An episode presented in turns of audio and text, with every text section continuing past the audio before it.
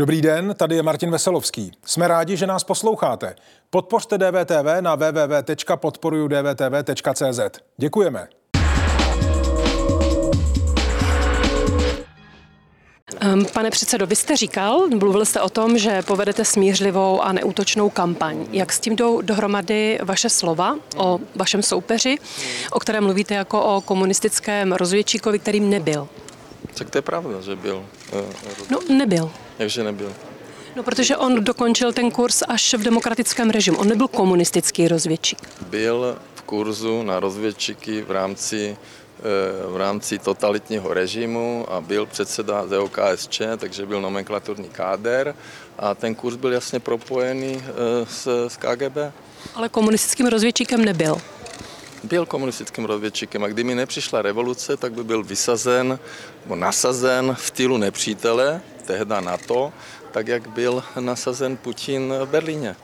Víte v kondicionále, ale ptala jsem se vás na to, kdyby vy... Ptala jsem se vás na to, že jste mluvil o smířlivé a slušné kampani, tak jestli považujete toto za slušné? Já jsem dělal strašně smířlivou kampaň.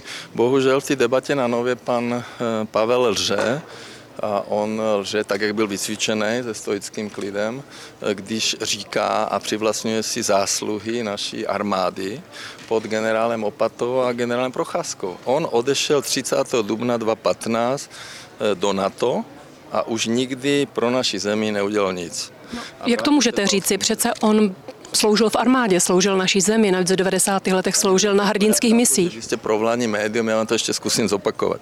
Pan Pavel který byl navržen na tu pozici eh, naším ministrem obrany Stropnickým a ze kterého loboval prezident Zeman na zasedání NATO, ukončil svoji činnost v armádě 30. dubna 2015, odešel do, do Bruselu, do NATO a už nikdy se nevrátil do armády. Vrátil se 2018 a byl, vlastně bral výsluhy a čtyři roky se připravoval na tuto funkci. To jsou fakta, pane, Deve, pane, pane, proč... Ne, ne, ne, pane předsedo, proč říkáte, že jsme pro vládní médium? My skutečně měříme všem stejně, klademe všem stejně kritické otázky. No, ptala jsem se vás prostě na to, v tom slova smyslu, proč tedy podle vás mluvíte o uh, Petru Pavlovi jako o člověku, který nesloužil této zemi, když sloužil v armádě této zemi a sloužil v 90. letech na těch hrdinských misích? No, sloužil do roku 2015 a takových misí hrdinských tady byly stovky. Naši, my, my jsme naši vojáci a zemřelo jich 16 jo, v Afganistanu a všude, takže ta, ta mise nebyla nic mimořádného a samozřejmě ty misi uh, velil někdo jiný, stačí si přečíst článek pana Opaty v Reflexu.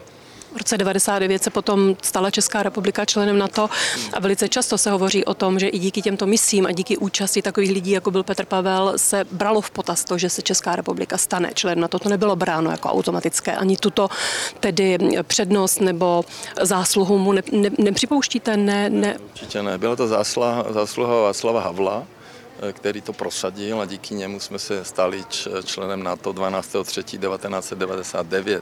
A pan Pavel byl jeden z tisíce našich vojáků. V Afganistánu taky naši eh, vojáci bojovali, naši vojáci bojovali v Mali, bojovali všude, eh, o život přišla i naše jedna jedna vojáčka z, na Sinaji a tak dále, takže on zveličuje ty svoje Eh, zásluhy a hlavně neříká pravdu, když si přisvojuje eh, vlastně eh, to, co naše armáda hlavně dělala a to byl boj proti covidu. Tam byli ústřední krizový štáb, kde byl generál Procházka a pan generál Šnajdárek a byli jsme 24-7, jsme bojovali proti, proti covidu a stejně byla evakuace Afganistánu, kde jsem velil a řídil Bezpečnostní rady státu a kde jsem řekl armádě, aby okamžitě vyletěli ty Airbusy, protože čekali na slot, takže to si můžete klidně ověřit. Nebyl u toho a prodává něco, eh, na, com, na čem nemá žádný podíl a dělá to přesně jak premiér Fiala, který prodává věci, které my jsme dělali. Sliboval jste smířlivou, eh, takovou tichou kampaň. Znamená to tedy, že toto je výrazem té kampaně? Mluvil jste také o antikomunistické Praze. Je to výsměch Praze? Není to výsměch Praze, tak eh, pokud vím, tak eh, ten, kdo vyhostil tady ruské diplomaty v rámci Vrubit, v rámci Skripala, kdo, kdo, kdo vlastně vydal Nikulina. My jsme za mojí vlády jsme se stali druhým největším nepřítelem, nepřítelem pro Rusko. A pokud pan generál brutálně lže a dá na Twitter a vlastně prodává nějaké zásluhy v rámci období, kdy tady nebyl, no tak musím na to nějak reagovat. Pane předsedo, děkuji vám. Děkuji za rozhovor.